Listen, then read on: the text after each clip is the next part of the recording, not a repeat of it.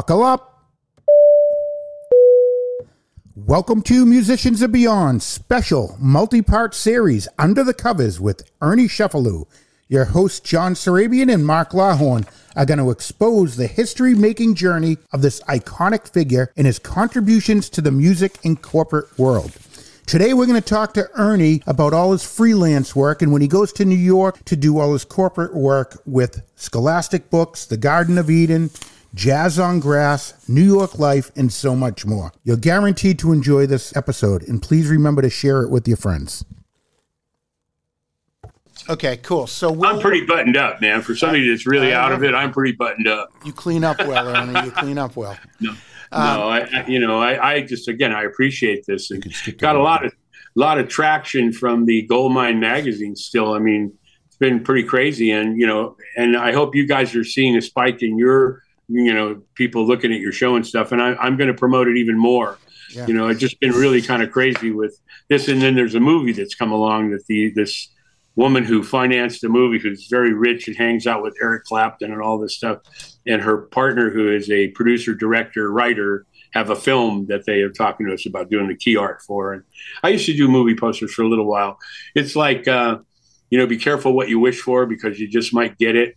And that was what it was because it, being used to doing album covers and being able to go into a record store and seeing your stuff there on the shelf, you didn't get that same kind of satisfaction with corporate America. You know, corporate America was like throwing a bucket of water in the ocean, and maybe you see somewhere down the line a piece of something you did or contributed to.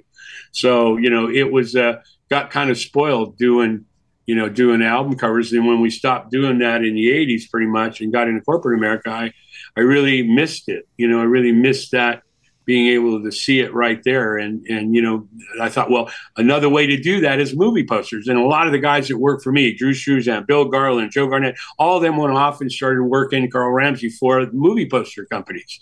Like you know, and like Seiniger was the biggest one. Stole Drew, stole Bill, stole, stole three or four people from me, and even talks about it in the Man Behind the Poster uh, there's a movie called Man Behind the Poster. It's a documentary on Drew Struzan. And they got Tony Seiniger talking about how he wanted to get a hold of Drew Struzan. So he called Pacific Pioneer and we put him on the, he got on the phone and he hired him away from us. well, at know? least he was honest about it, right? That he still- Yeah. Oh, yeah. Oh, yeah. No. And you know what? Uh, I understand. I mean, what we, what we paid them in a week, they could make in a day doing sketches and stuff for movie posters. And I thought, well, shit, I could do movie posters. So I got into that went to company, I worked for a company that just did movie posters. And I'll tell you what, man, it was like jumping naked into a meat grinder.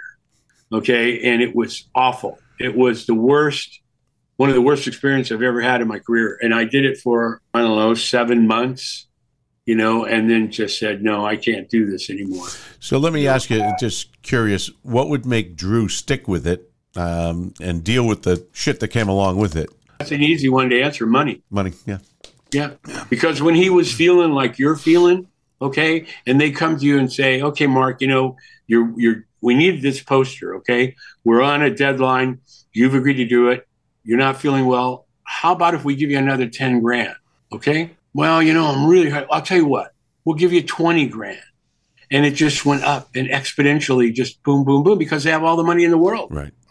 They spent $30 million on a movie. What do you think they spent if they spent two or three hundred thousand dollars on a poster, that's nothing. Right. Yeah. that's pennies. Isn't and they, they use that for everything. They use it for all the advertising, all the promotion, mm-hmm. everything. And that's what the situation I'm in with this pharmaceutical company because I could create the key art for their movie and then they move on without me. And I, you know, a part of it's paranoia, part part of it's past history where you've had it done before, and you know you just got to you know convince yourself that you shouldn't be paranoid. I had a long talk with Bob Inglesleep and the guy that does all my finishing for me on the computer, and you know he just said, "Man, there's no way you can guarantee." You know, there's no guarantee. All you can do is do the best you can do, and hopefully they'll be receptive enough and understand what you've done, the value you brought, and want to keep on doing it. And I have I have clients like that. I have clients that I've been working for for 20 years. Very few. I got rid of a lot of them because I just didn't want to work with them anymore. But, you know, I mean, that's really kind of what it's all about, you know, and, and so we'll see where it goes. I mean, it's like the Rolling Stone stuff. You know, I did the original one and then so many other ones have been done and you know given credit and it's okay because it just to be part of it you know to be like i always say the chicken or the egg because that's what it was in the beginning me and Pasche. they used both of them at the same time so i don't care whether he was first or i was first it doesn't matter you know it's it's all part of being part of something much bigger the, than the bigger yourself. picture. Yeah, yeah, yeah, yeah. Your whole story is incredible. I mean, the freelance work is a big part of it. Yeah. Um, you know, you started with the freelance work, you went into the album covers, you're still doing the album covers, and you're still back with the freelance work. But everything yeah. is based and started back when you did the freelance work. Yeah, and you know, it's funny because it it didn't start in the music business. I was just a music fan.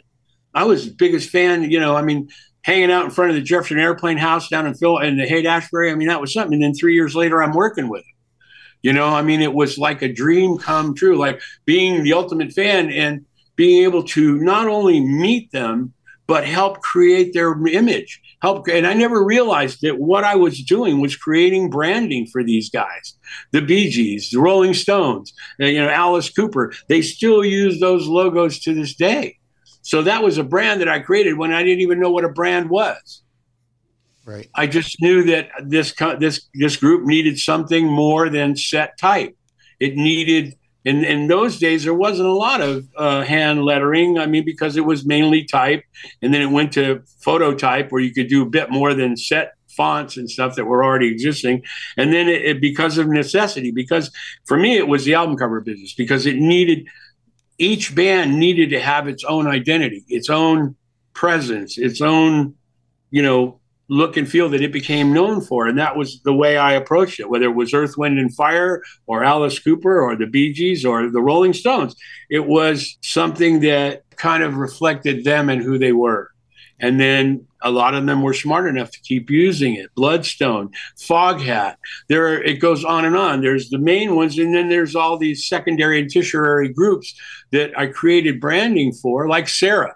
Uh, I don't know whether you've ever heard of Sarah, the group. It was it was a one one hit wonder. You and I had chatted about yeah, this. Yeah. yeah, and that logo probably is the most beautiful logo I've ever created. It's a real Art Nouveau, beautiful lettering, you know, with this Art Nouveau woman in there, and it was just amazing. They had one album, you know, but that logo, it, it's it, you look at it today, and it's just as beautiful today as it was then. Yeah, it's timeless. So, it's timeless. And that's the other thing that I tried to do. I don't. I didn't really.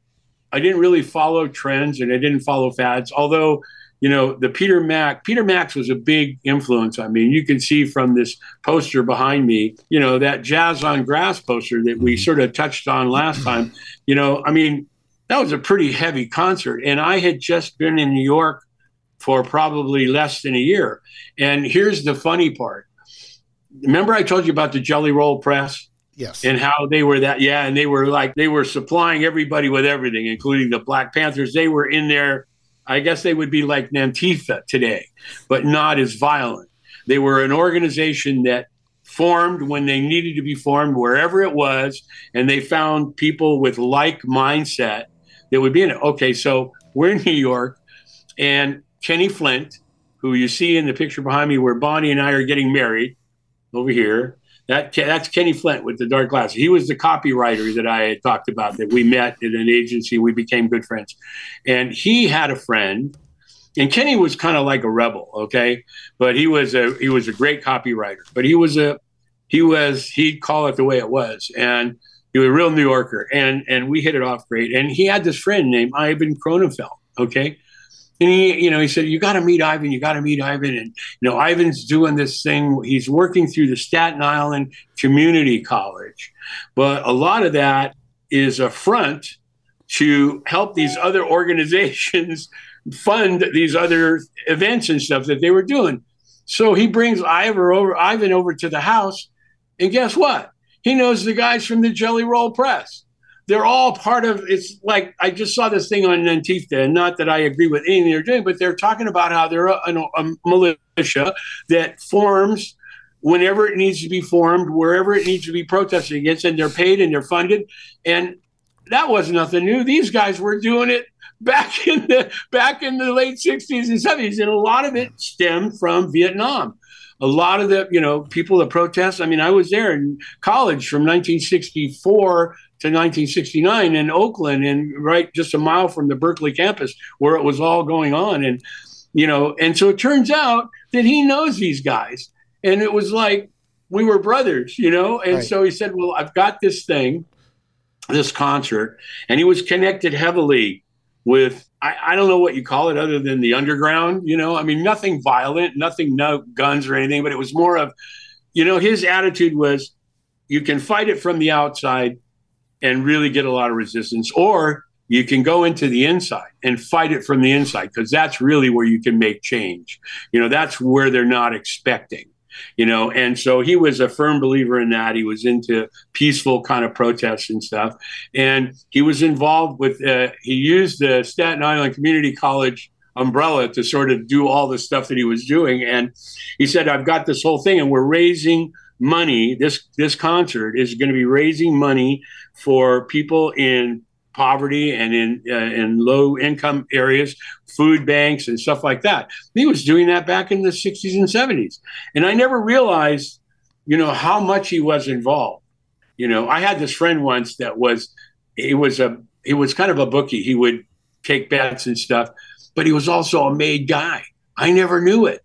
I never knew it. When I found out he was a made guy, I was like, Bonnie and I never went over there anymore. we became friends with him and his wife, you know, but it's like, oh man, you know, you can't be associating with that kind of stuff. So uh, Ivan was kind of like that, you know, but but on the good side, he was like Robin Hood. Right. You know, he would take from the rich and give to the poor. And that was his whole attitude, you know. And so he got me involved in this jazz on grass. So, Ernie, there were so many great artists out there. Did you have one artist that was uh, very influential for you?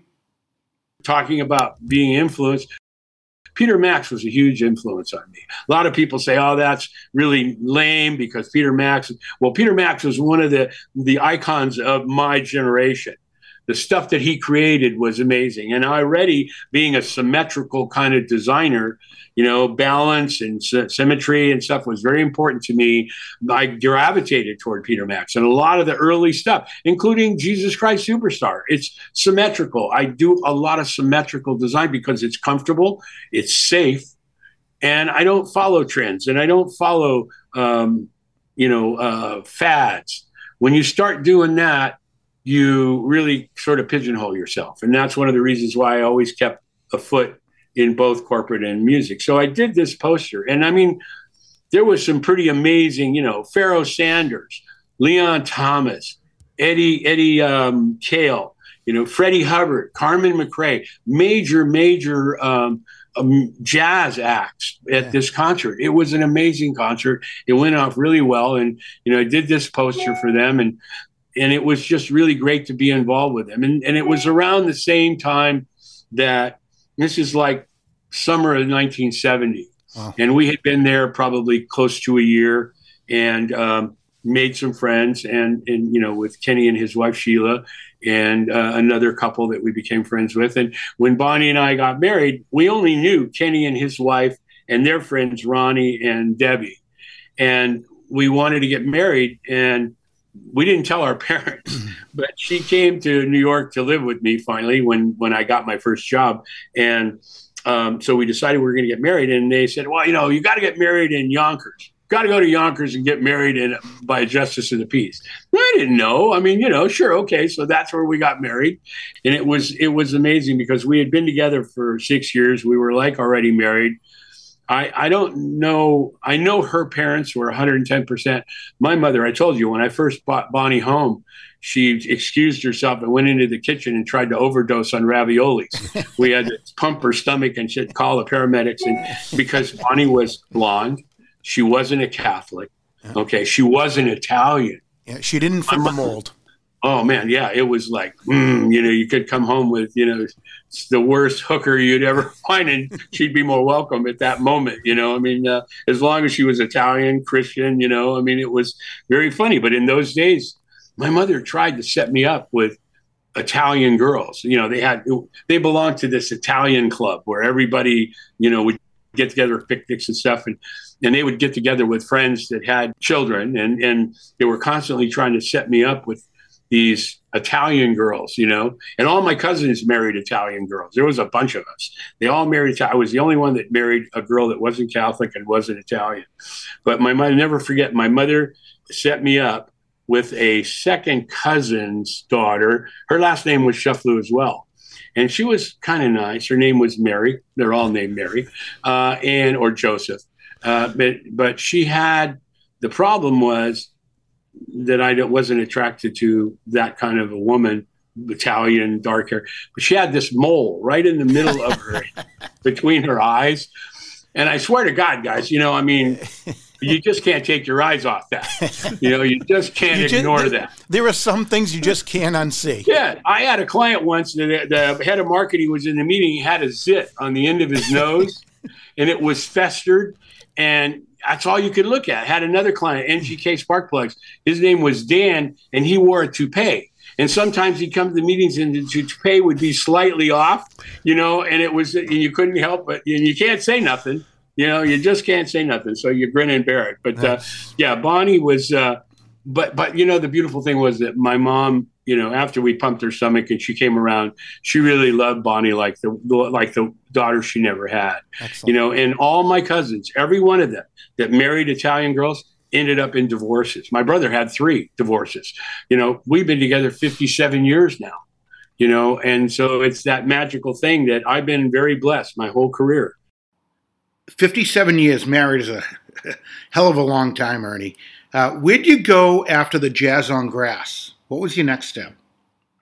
So, you know, going from jazz on grass, I had gotten my first job and um, at Carloni, and we were working on all the Dolls Alive stuff. And I, in the interim of getting that first gig, I made a lot of sales. I made a lot of calls trying to get a job. I told you when I was in college in LA or in Oakland, I would try and call agencies in New York and make appointments. I knew I would be there in in in June, so I'd try and make appointments for July and on. And I was able to do a few of them, and uh, and then I would make cold calls, you know, from New York when I was there, and so I, I was running out of the leads that I had set up, and one of them was Scholastic Book.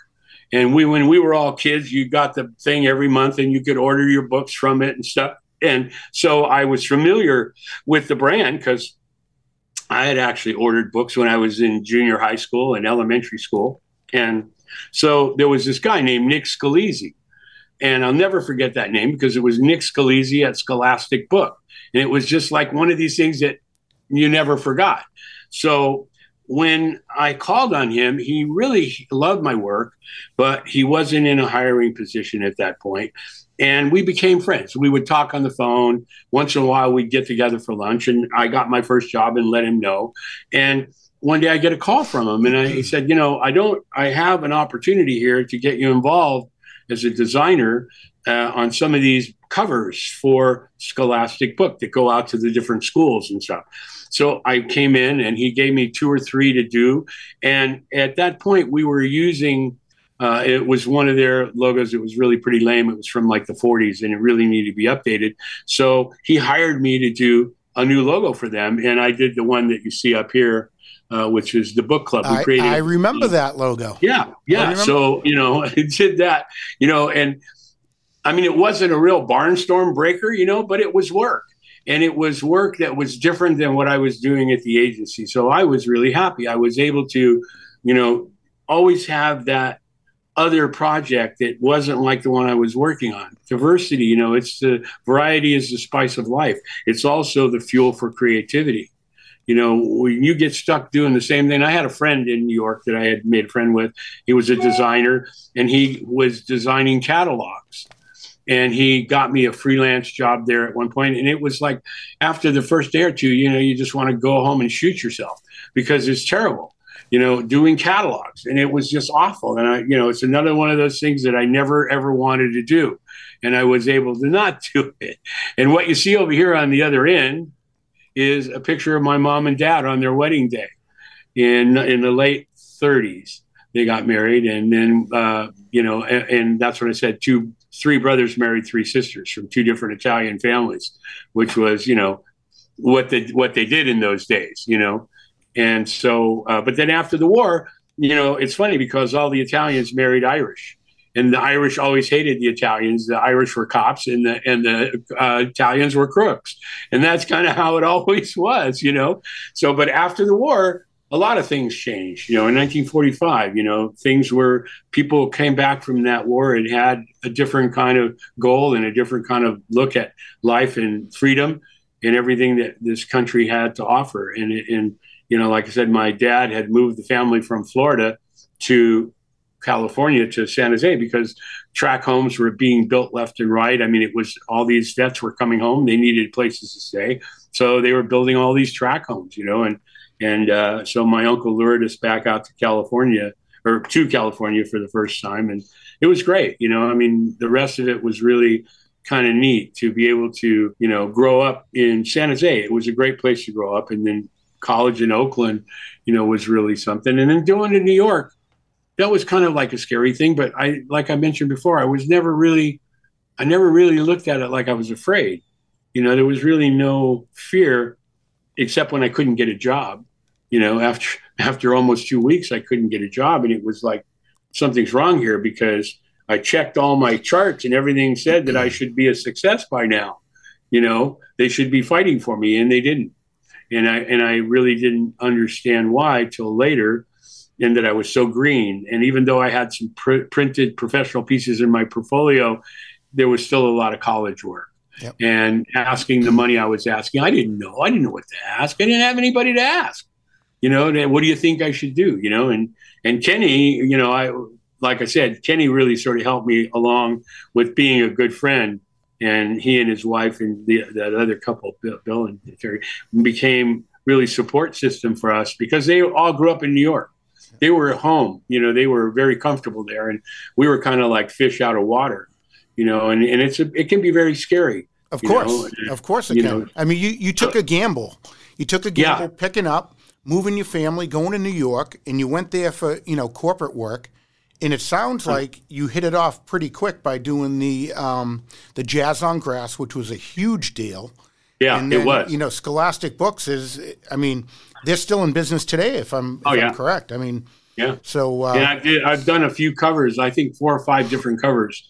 You know, I was going to pull some of them out, but they're up in inventory, and it got to be crazy. I got hit with a lot of work that I had to do with these new clients, two new clients that came along, and and but at some point, you know, I'll have them. I need to shoot them for the book, and you know, there's so many different things, you know, to talk about, and it's kind of like trying to find, you know, in the work.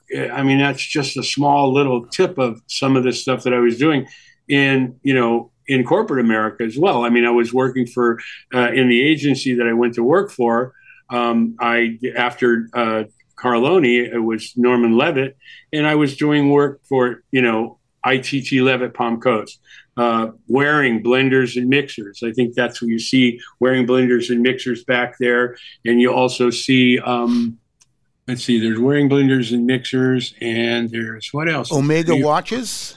Omega watches, yeah, but there's another image back there, and I forget what it is. But, but yeah, I, I, was doing all this other corporate work. New York, New York Life Insurance. We were in the New York Life building, and they had New York Life as a client. So I would be working on that client, you know, working, and then Decca Records came along, you know, that got me the job in the first place with the Jesus Christ Superstar album. We'll be talking about that on the next show. But you know, the corporate work was always the the way in until the music business happened. You know, uh, and then it became the lead horse because there was a lot of it. I love doing it. I already love music. I mean, I can't carry a tune in a bucket, but I always love music. And so and in the 60s, the music was changing. You know, it was, you know, moving to the West Coast. It was coming from the West Coast. And I was on the West Coast. And, you know, right next to a lot of the San Francisco was where a lot of them were, and the Haight Ashbury and the whole peace movement. You know, I was very much aware of all that. And music played a big part of that. Music was a big part of that. It was the common denominator that put everybody together, you know, which is something we don't have today. Right. Music is all over the place. Well, you know, it, it, you made me think about something when you said music was changing, the world was changing, and, and you were changing from uh, the corporate work going into the, the, the musical industry. Um, was there anything where a time where you were proposing stuff in the corporate world where it, it just seemed too risque to, to your bosses, to you? You're a risk taker. So at Right. that time, did it was there ever any work that you were doing that they said, "Oh, wait a minute, that's a little bit too too edgy for us," or that Oh, yeah. made you start thinking, "Oh, I got to go in a different direction." Oh yeah, yeah. You know, I mean, uh, the- I would always do that. I would always, um, whether it was a music thing or it was a corporate thing, I would always do a variety of things because ideas. I. I never had a shortage of ideas. So some of them were would push the envelope a bit more, a little more disruptive than the safe ones because I knew what they'd buy. You know, agencies sell clients what they know they'll buy, not necessarily what they need okay? Because if i try and sell you something that i have to convince you of that you're going to question and you're not going to feel comfortable at first that's a big thing that i have to do. Why not just give you what you're going to be happy with? Right. and they know. They know what you're going to be happy with. So just sell them what they want. And i was constantly going against that. Because I, I would say you know yeah that's that's like shooting ducks in a barrel. You know let's give them something that make them that will differentiate them from their their their uh, competitor. And that was for me differentiation is a big part of it you know because you got so many people selling life insurance so many people selling this and that. How do you make it different? Be different so that you stand out you know and and that was always the way i would approach it. And sometimes and, and this never failed as well you always give them one that's a piece of poo okay? It's poo poo okay? You sort of put it in the deck so you fill it out but it's poo. And i've had that backfire where they go for the poo. They want the poo. And then you got to make the poo better but wait a minute. No no you're losing it. We want the poo. You're now trying to change the poo. We want the poo. And it's i'll tell you I, I did that a few times and, and it backfired on me a couple times and i stopped doing that. It was like using uh, a title for myself as a change agent that maybe 10 15 years ago change agent was really popular. It was mm-hmm. the cool thing. But what you found out is people don't want change. People in business don't want change. They want it to be copacetic. They want to feel comfortable going to work and not being challenged. They want to do their job and go home and think about what they really want to do. Okay? Change means things are going to change. And that could mean you're gone and a lot of times that would mean you're gone. Uh, so change wasn't really that embraced. So I, you know, again, you know, trying to stay away from the poo and giving them stuff that was not that far off, but always, uh, always a, uh, a one that would really push the envelope. You know, uh, what they call out of the box thinking.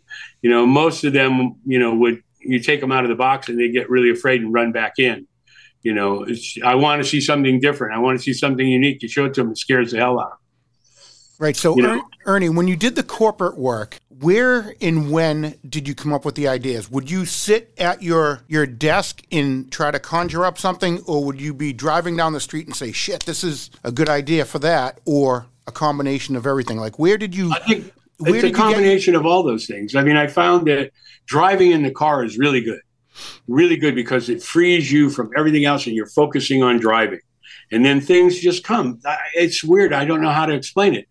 They just come you know and i and and like this client that i was talking to you earlier about they they it took me less than two hours to come up with a half a dozen names that are killer killer and that you can use because there's certain things that you can't say. You can't make claims okay so if it's a something that's going to put enamel on your teeth you can't say that unless it's FDA approved and all this stuff. And it, you know, so you got to be very, very careful. The marijuana business is like that. The uh, CBD business is like that. Everything has to be checked, labels, uh, uh, you know, city and state codes. All that has to be on there and, and inspected. So you know, you you you really kind of, you know, you kind of have to come up with a way of, of doing something that captures all that without doing it. It's like saying it without saying it. I'm going to say this and this, and you're going to connect the dots. That's kind of usually where I go with something like this. And less than two hours, I nailed it. I mean, I'm not going to tell them that, Okay. but I nailed it. Well, when they Yeah. listen to this, they're going to hear it, Ernie. Yeah, yeah. Well, that's okay, but they That'll don't know who after the I'm talking about. cashed. They don't know who I'm talking about, and I'm not talking about you guys. I swear to God. It's a different client. It's a different client. Uh, fishing business. Yeah. Uh, no, it, it's it's funny how as you get older. I mean, at least for me. I mean, I think we talked about this before. The ideas when I was young were hard coming because I really didn't have a library to draw from. I didn't have boxes of sketches that were never used. I didn't have, and I, I haven't looked at those in years, but they're there. They're like my safety net. I call it my golden parachute because I never was in corporate America. I never had the opportunity to get any kind of parachute. Uh, so usually going down the toilet. But you know, I have my boxes that are my golden parachute if I ever need an idea and can't put one together. Right. So, but, so you have a, a cache of ideas that if you can't come up with something, you might pull something from 20, 30 years ago and say, Jesus, yeah, this will fit yeah. perfect. Oh, absolutely. Because those ideas are all ideas. Every idea is a great one. Yeah. Okay. Every idea is a great one. Some are a little less great than others, but they're all good. And even the ones that aren't great, you can make them great because then you can take that idea and apply it to another situation mm-hmm. and it just works. I mean, and, and, you know, funny, I've never had to do that. I've got those boxes. I've never had to go to them yet. Thank God, not yet maybe when I'm pooping in my pants and I, you know, I can't put two thoughts together, I'll need to go to them or have somebody that's taking care of me go to them and and show them in front of me, you know. And I'll nod if I can, if I still can move my head. Blink, blink twice yeah, for yes and once for no. Yeah, blink twice if it's yes, once for no, and and three for maybe.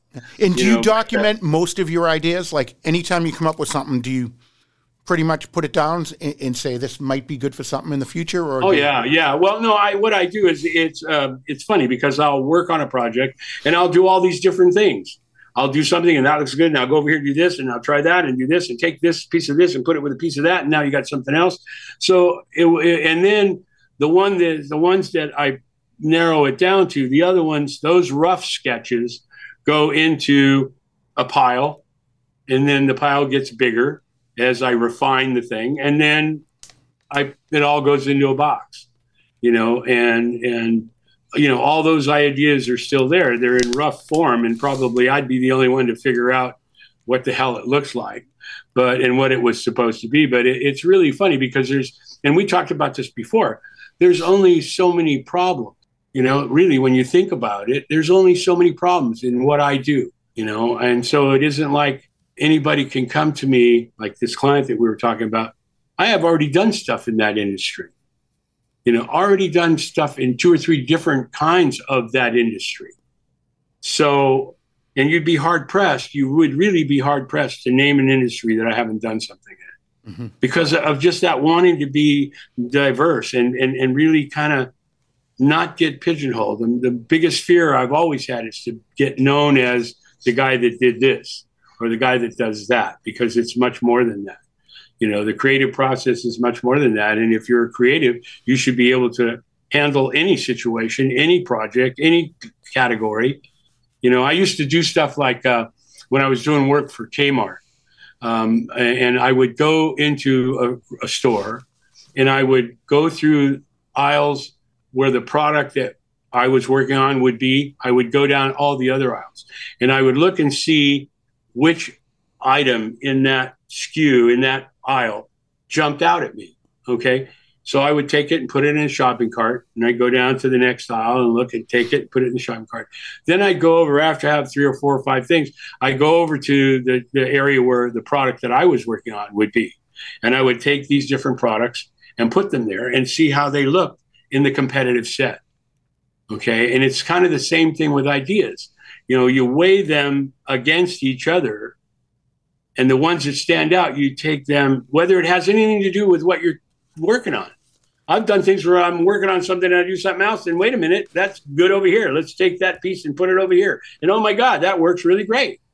So the same thing would especially eh, like nestle working on and worked in five of their six divisions on all kinds of products and that really helped. I would take stuff out of the out of the area that it would be displayed in and put it in the area that I was working in to see how well it jumped out.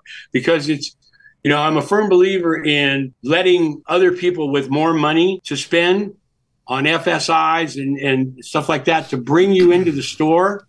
My whole philosophy is in that last five or 10 seconds that you're reaching for that competitive product, you're going to go like that and get mine. Let them spend the money on getting you in the store. Once you're in the store, that's where I want you. And that's what I need to take you away from the one you came into the store for. You know, it's like having a girlfriend that's got another boyfriend and just making her fall in love with you more than him. You know, it's a crazy thing, but it, it's always seemed to work for me. Always seemed to work. When I was working at Valvoline, I worked at Valvoline uh, in Kentucky for probably two years. One of the guys that was a marketing guy at Nestle went over to Valvoline and brought us in there, and we did all these great projects for them. And you know, doing that same thing, taking something from a food category and putting it in a motor oil uh, category. And how well, how does that color work? How does that shape of the bottle work? You know, we did some kick ass stuff. You know, a lot of it was scared the hell out of them, so it was never used. You know, but but I've got it. I did. I was working for Ocean Spray at one point. Uh, this is a few years ago, and um, they hired me to create a bottle for them for their Ocean Spray juice because the bottle that they were using, other people were using that same bottle. They didn't have a proprietary, you know, lock on that shape bottle, so other people were doing it. it happens all the time. So they hired me to do a bottle for them. I'll tell you, it was one of the most incredible designs I ever did. The guy that I did it for loved it. And within a week of me showing it to him, he got fired. Not because of that. Not because of that, because it was a political thing. He was the president and CEO of a $2 billion company that's owned by growers. It's like Sunkist. Sunkist isn't private, isn't, a, I mean, it's privately owned by growers. There's a, it's like a co op uh, Ocean Spray is the same thing. It's all cranberry growers, mm-hmm. you know. And uh, but that bottle, again, it's an incredible bottle that I will use somewhere, somewhere. And it was uniquely their bottle. Nobody else could have used that bottle, you know. And it, it, it was really.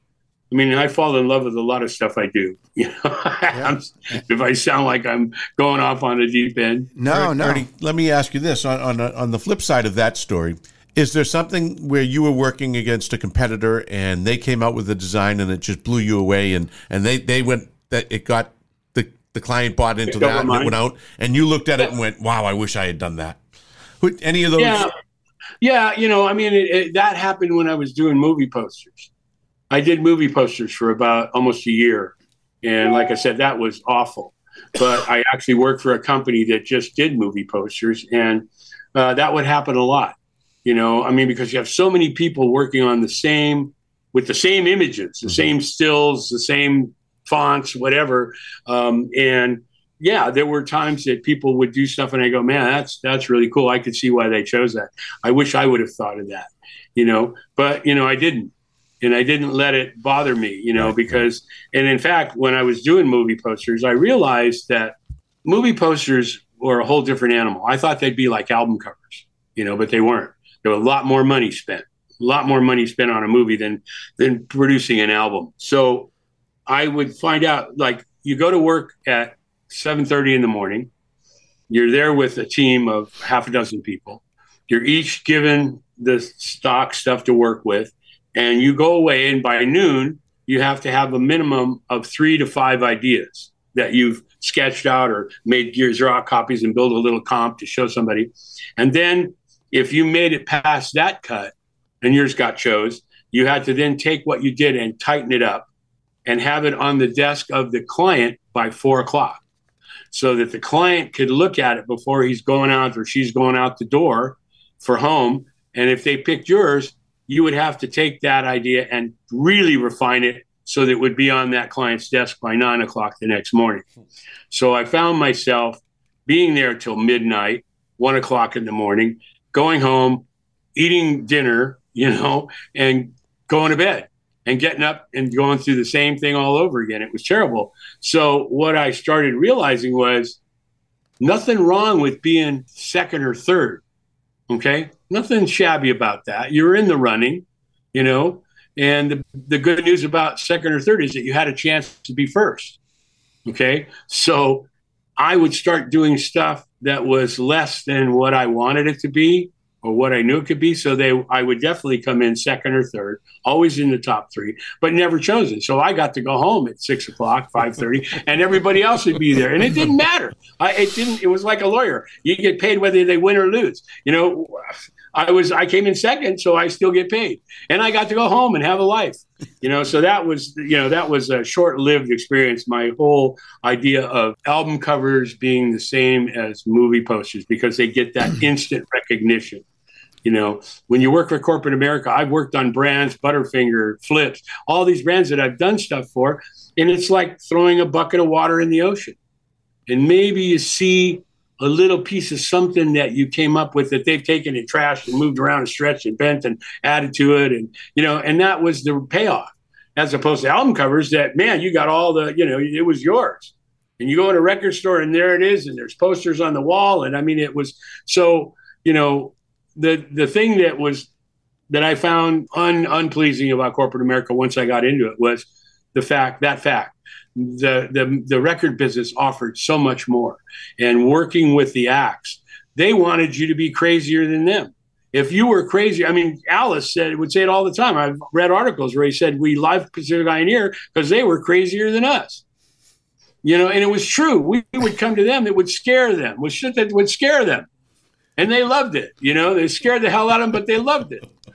Well corporate and, america did well for you and all your freelance work in new york. Yeah um, Yeah. I mean, you did so much with uh, Scholastic Books, The Garden of Eden, Jazz on Grass, New York Life, uh, wearing Waring blenders, and mixers yeah. Omega, um, yeah you know, Yeah. Ralston Purina. I mean, Yeah. you're really an icon in. Uh, Yeah.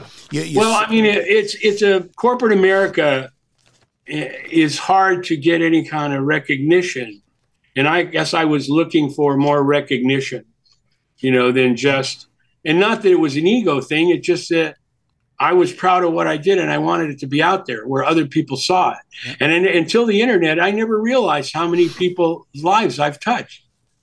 I mean, there's uh, I think I sent you guys to those top ten sites there's hundreds of people. One of them's got like 900, the other one's got like 800 people telling me how when I did that, it touched their life or it changed their life, or especially Jesus Christ Superstar.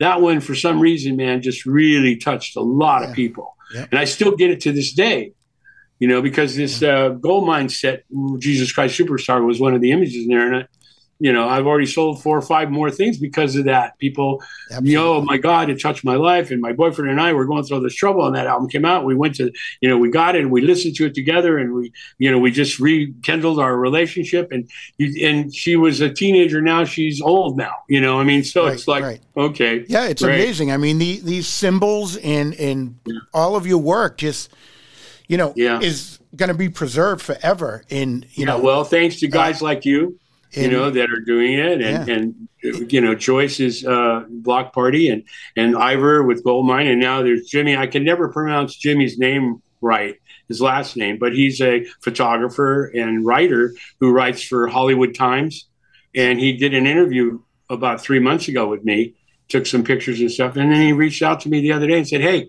that article, everybody loves it. We're going to put it out there." great. you know and so now that's out there too you know and it's it's really kind of you know again i'm hoping to leverage everything for you guys for block for you know the block party for all these different entities to let everybody get a moment in the sun. Yeah, And it's all about having your time in the sun man you know and the Yeah. trick is to keep showing up every morning. Woody allen used to say it showing up is 80% well, let's know, do it. Let's just show showing up. just showing up Let's show up. so you know Cool. yeah and so i show up every morning for my moment in the sun Fantastic. And our next episode, we're gonna it's gonna be pretty exciting. This is what a lot of people like to hear about is a lot of the album covers and how they were designed and so forth. So right um, with that, Ernie, we want to thank you again for uh, coming on the show, being our friend, telling you know the world the history of all these things. It, I think some people take it for granted that these things just happen, but there's a Yeah. lot that goes uh, into them.